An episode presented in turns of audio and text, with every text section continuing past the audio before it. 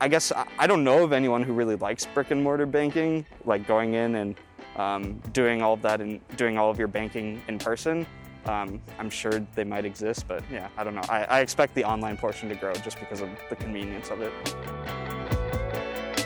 Hey there, welcome to the Next Gen Banker podcast, where we explore what's next in banking and talk with the innovators responsible for creating positive change in the financial sector. So, David Reiling, our usual host, is out, but you're in for a treat. I'm Becca Heff, Chief Brand Officer at Sunrise Banks, and I have my co host and colleague, Brian Toft, with me. Brian, what's your title? Chief Revenue Officer here at Sunrise. Awesome, awesome. And we're running the show a little bit different format today. Uh, we know banking is changing, and consumers want quick and easy access to their accounts. Young people, especially, are igniting this change. So, many college students today rarely enter a bank branch. In fact, some might never have conducted a transaction at a brick and mortar bank location. And as we think about Next Gen Banker and the next generation of consumers, we wanted to learn more about what young people are looking for at bank these days and how they prefer to manage their financial lives. So, we went out to a couple local universities to ask students what their thoughts were on personal finance. And here's what we found. One of the common threads we saw in these conversations, not surprisingly, was students want convenience in their banking services. Who doesn't, right? Everyone we talk to uses a mobile app or online banking. And the first clip is from Hunter, a senior at Hamline University in St. Paul, Minnesota, who hasn't been to a bank branch in years. Uh, I do online. I usually do through my phone. Okay. Do you know the last time you've been in a branch? Three years ago? It was before COVID, so probably three years ago. Okay. Since college, but before COVID. Okay. And do you remember what you did in the branch? Um, I needed to get a new debit card, I think, is what I was doing. I don't know of anyone who really likes brick and mortar banking, like going in and um, doing all of that and doing all of your banking in person. Um, I'm sure they might exist, but yeah, I don't know. I, I expect the online portion to grow just because of the convenience of it. you know, I had to laugh when I heard um, Hunter say, I don't know anyone who actually enjoys going into a bank branch. Now, Brian, you and I work for a bank. So, when was the last time, other than work, that you went into a bank branch and why? Yeah, for me, it's been a while. I I tend to um, not do my transactions in a bank branch, um, so I would probably say it's been three months at least. And during the pandemic, much, much less than I normally would have for any kind of transaction. And um, I know our digital banking and online banking services have surged during the pandemic. And I think that's the case um, at many banks uh, across the country. How about you, Becca? When was the last time you were in? Yeah, you know, I had to think about that as I was asking you. And I think it was when I refinanced my house and I had to get a money order check and so it's been, I think I refied right before the pandemic. So it's been a little bit of time. But no, I primarily use my mobile phone for banking and I kind of like it. Yeah, and speaking of that, I mean, if you are using your mobile phone for banking, maybe you're using it for transferring money as well. So, what was your first mobile money movement app? Oh gosh, um, does Starbucks count? does you do move money to yeah, the coffee shop? Yeah, I, I, I, think it was. Well, no, I it, I think it was my banking app actually. Um, but you know, PayPal kind of got in the space, then Venmo, and it kind of all took off from there. And then Starbucks, of course. How about you? Yeah, I, I think I had to use Cash App actually for the first time uh, when I was moving money. Uh, a friend of mine uh, had it and I needed to pay him for something. So he said, just download that quick and you can pay me that way. So it was really convenient. That was my first uh, experience with a money movement app. Uh, very, very hassle free, very easy. You know, and that's interesting because I remember with my particular bank, I had to send money to a friend too.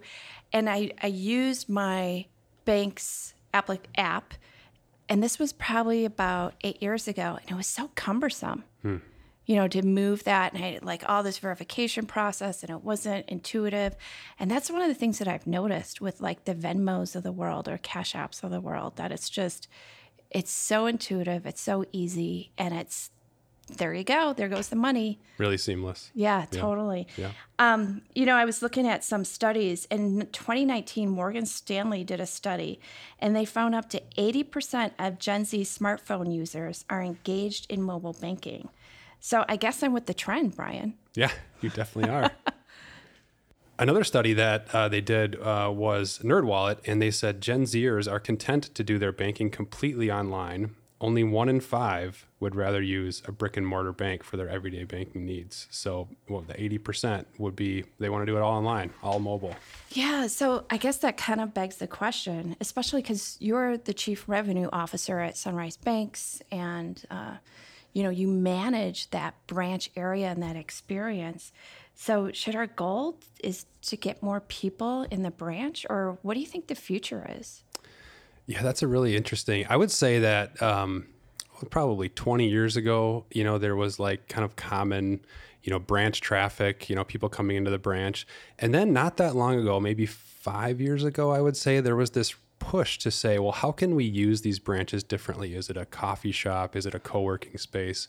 What is it that we can draw people in so that they are still coming into the branch? And I feel like even now the pandemic has accelerated that, even past uh, kind of this dual purpose branch and into sort of digital first, you know, and being mm-hmm. like, we really do want to kind of use that, meet people where they are. You know, if people really don't want to come to the branch, would a coffee shop really help them want to come to the branch or that's just sort of that dual purpose?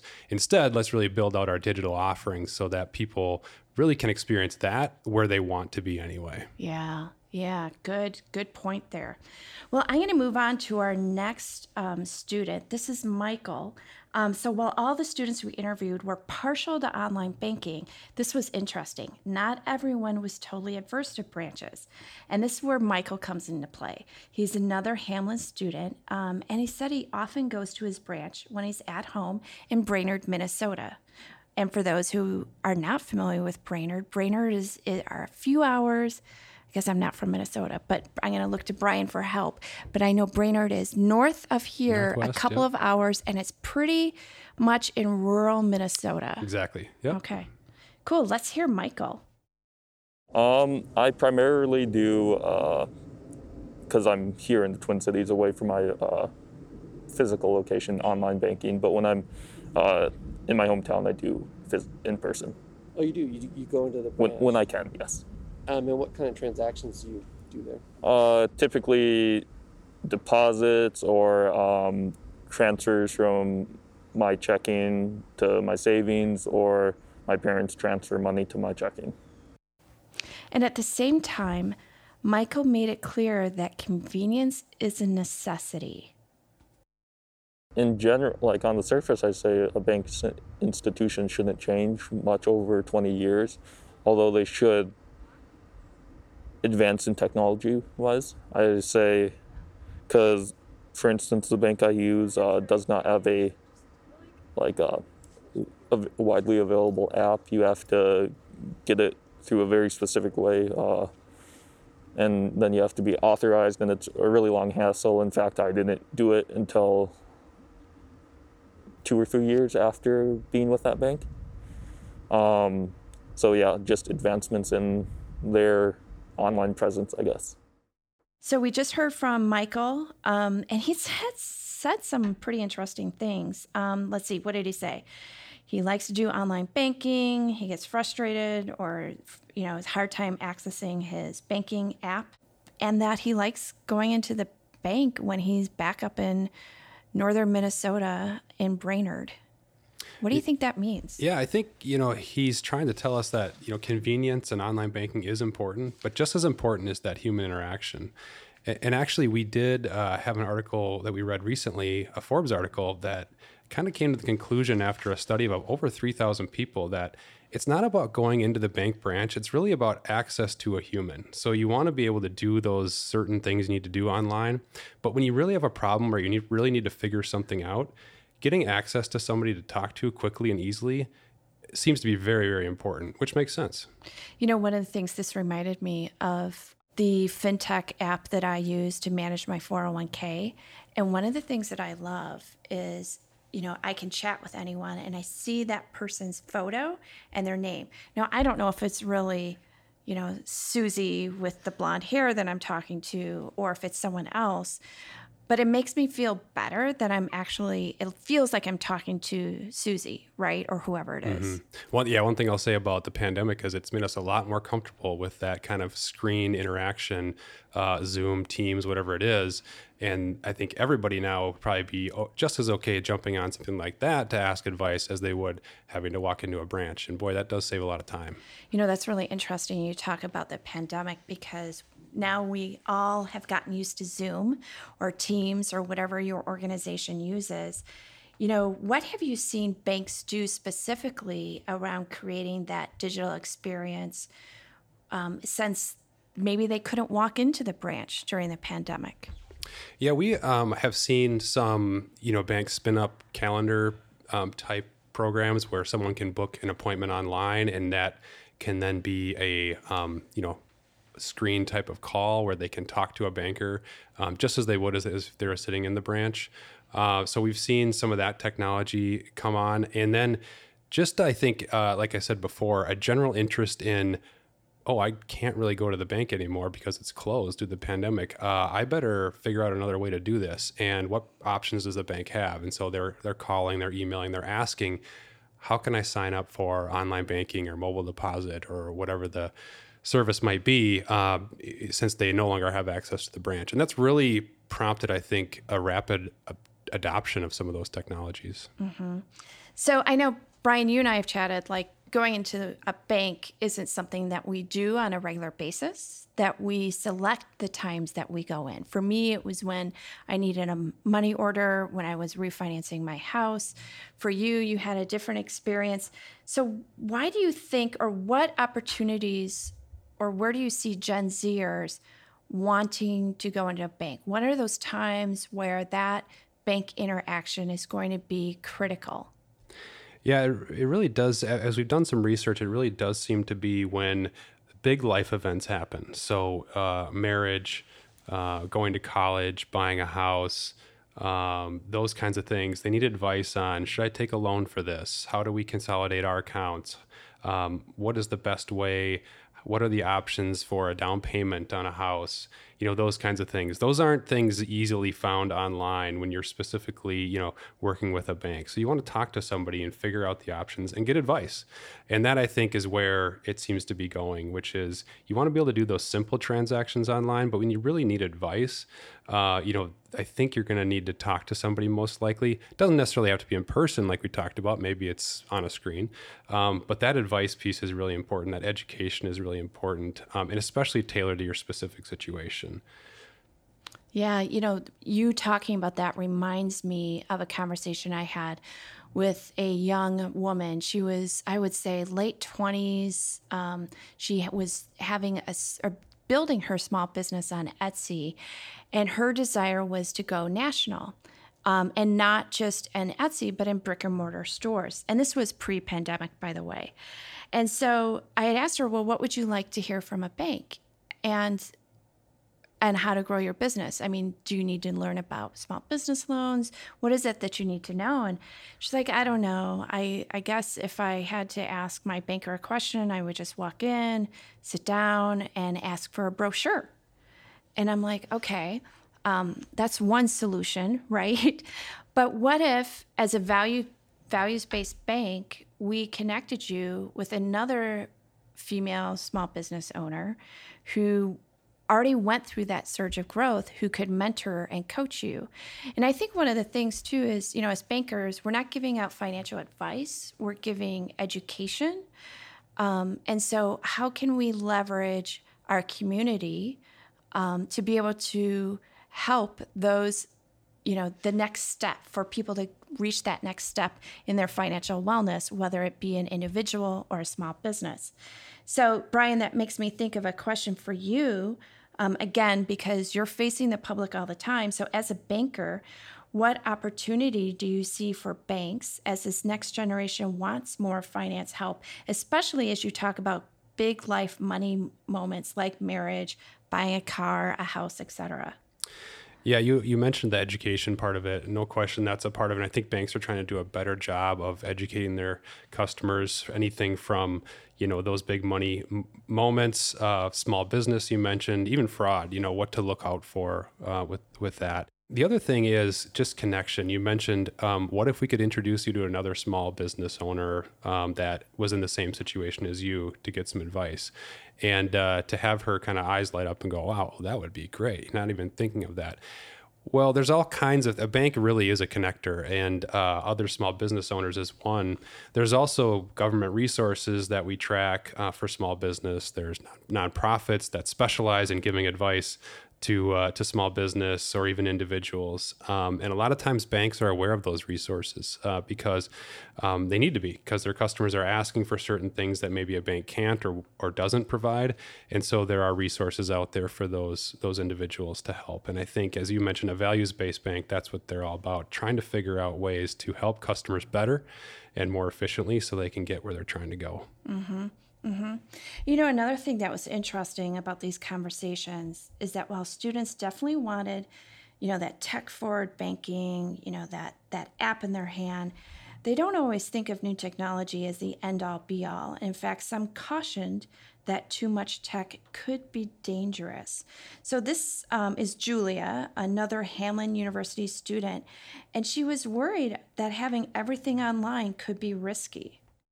In the future, I I think that there should be a big convenience factor for people just because that's so important right now, and so it'll probably be later.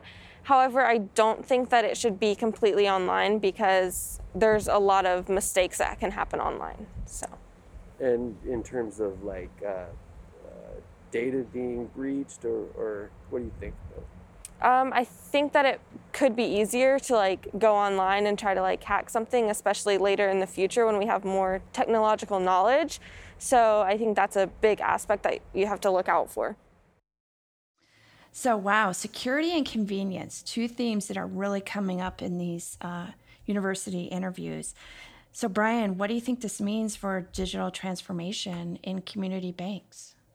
Yeah, I really liked what uh, Julia had to say. It was actually somewhat surprising because um, you know she talked about uh, convenience versus that that security. Uh, I think that uh, it seems like, and I, I, think we've read that Generation Z is really concerned about cybersecurity. I mean, their information is out there, but they don't want it to be too much out there. They, they do want that convenience without having to give up too much information. So I think uh, community banks should be aware of that when thinking about digital transformation. Uh, and that goes back to what we talked about before uh, some of the education around fraud and what they do with the customer's information. That's really important to a lot of people. And, um, and community banks, when they're trying to kind of reach into that uh, kind of next step of digital transformation, um, security and convenience are definitely things that need to be balanced.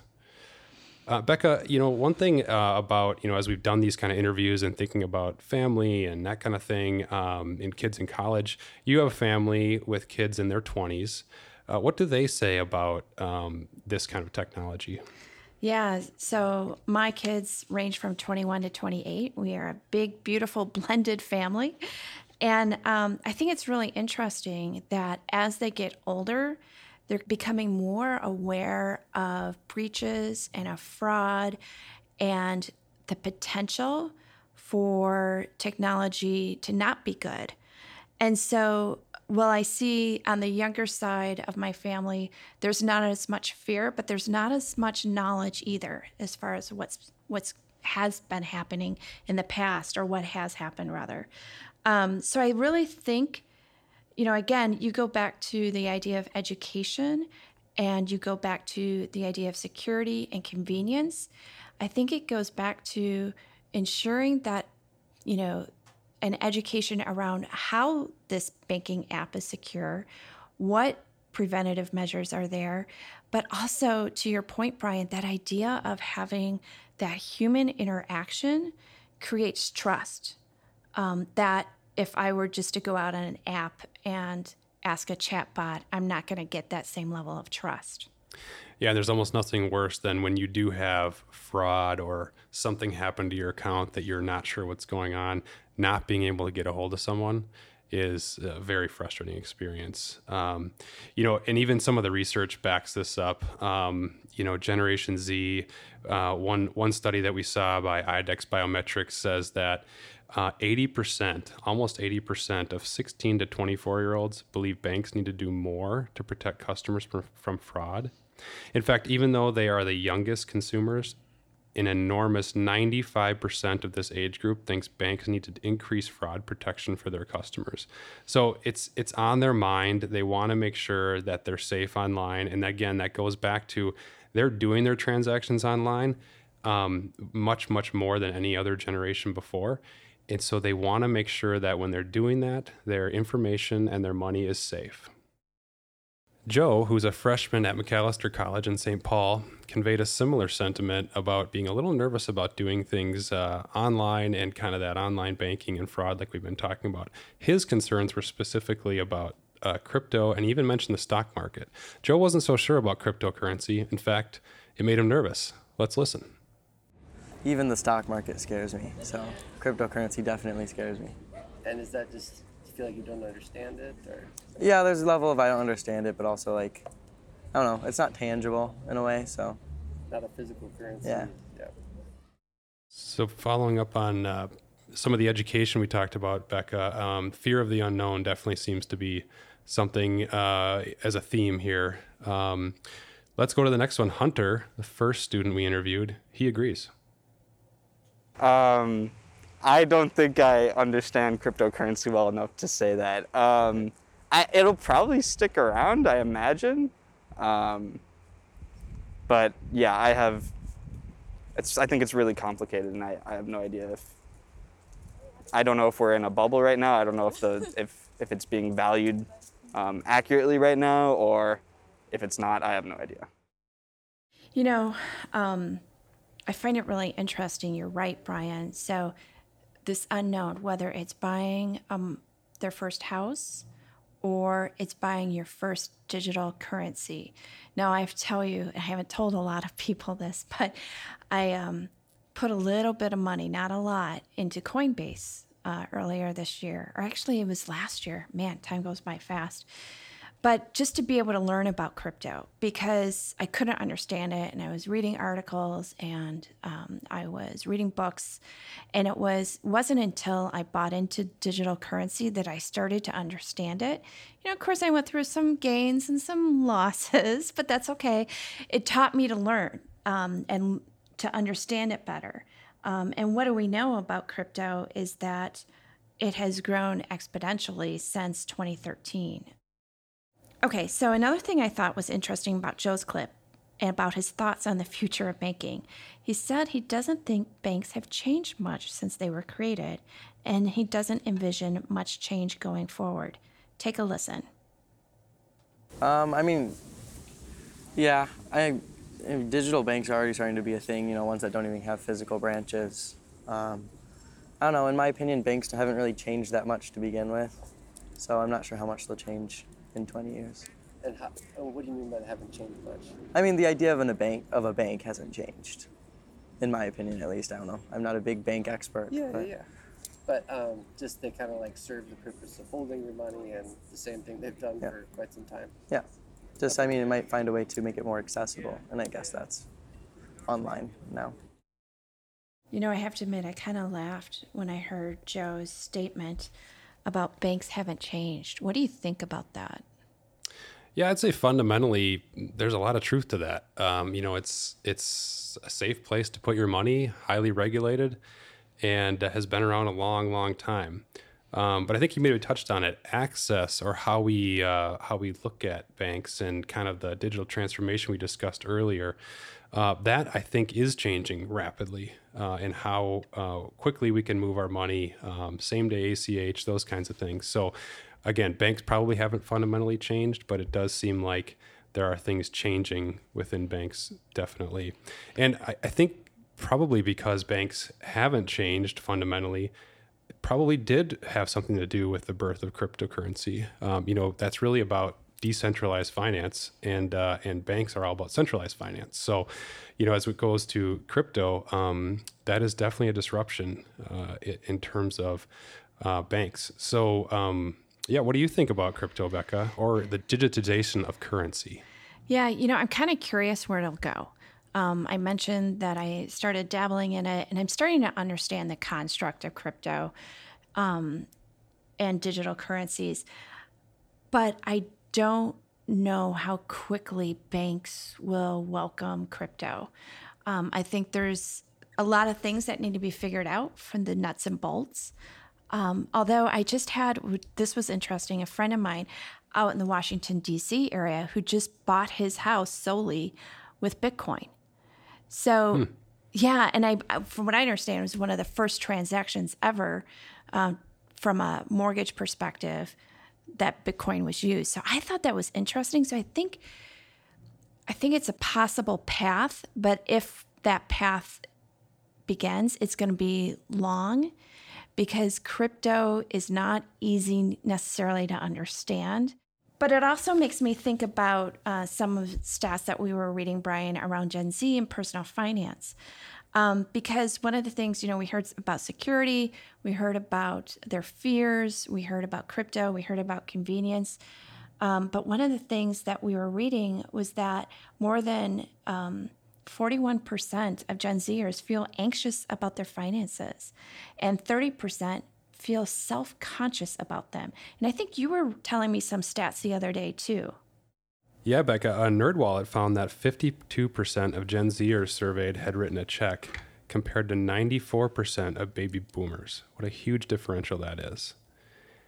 And in a survey from the Motley Fool, speaking of cryptocurrency, it was the third most popular type of investment among all respondents and the second most likely to be held by Gen Z investors. 47% of Gen Z investors held cryptocurrency at the time of the survey, compared to 39% of millennials. So even though we heard from some of our Gen Z uh, interviewees today that they were a, uh, a little bit too nervous maybe to get into cryptocurrency, it's happening. You know, definitely people are are looking to explore it at least and uh, and get into it and see where it goes. Um, so there's a lot we've talked about around um, crypto and banking and bank bank branches and how we manage our money. One thing I was wondering, Becca, is where did you learn about money management? Yeah, you know, um, so I grew up in Chicago, and my dad was a small business owner.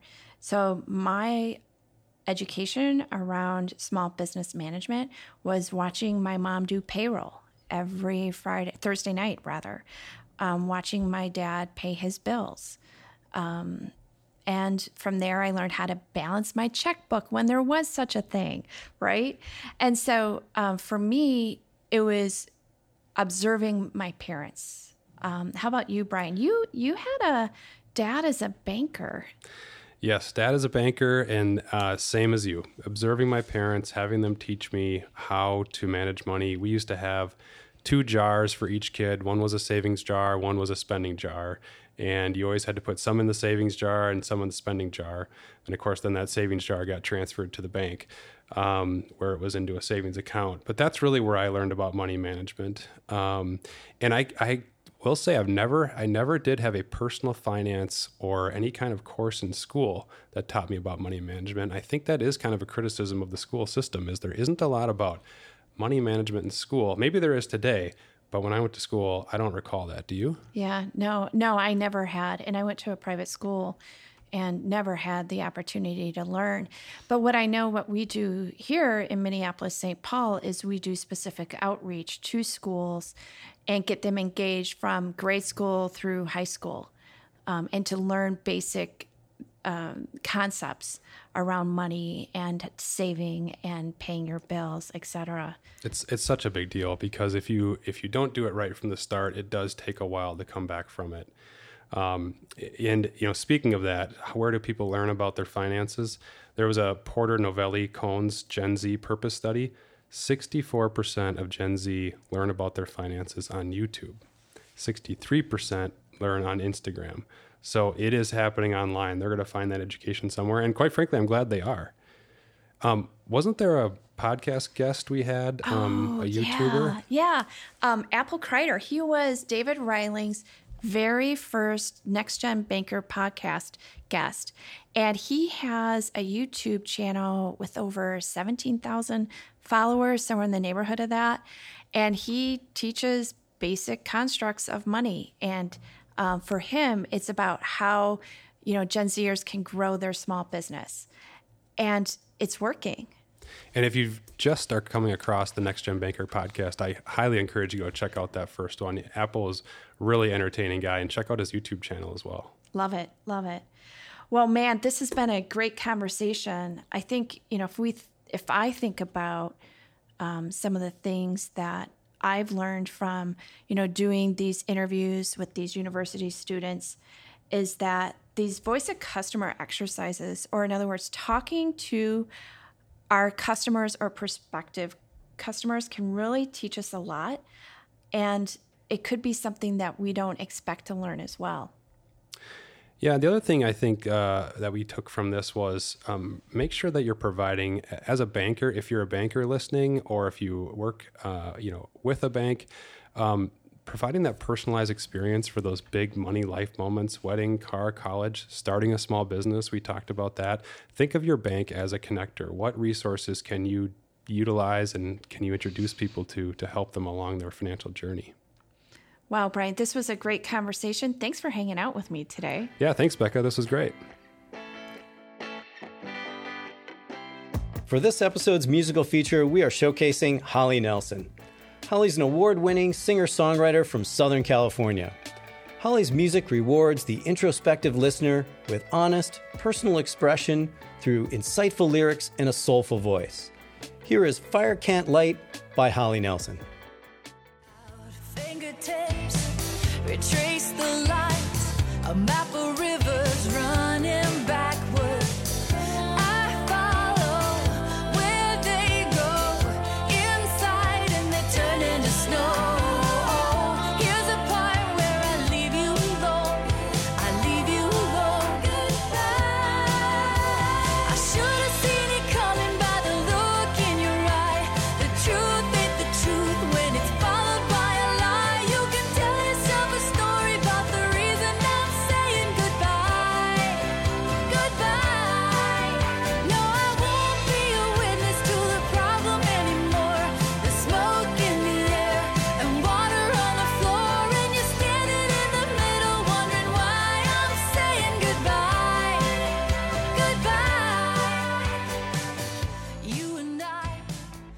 That was Fire Can't Light by Holly Nelson. You can find more of Holly's music at hollynelson.bandcamp.com. If you'd like your music featured on the Next Gen Banker podcast, email nextgenbankerpodcast at gmail.com with a link to your music and website. Thanks for listening to the Next Gen Banker podcast. We'll see you soon.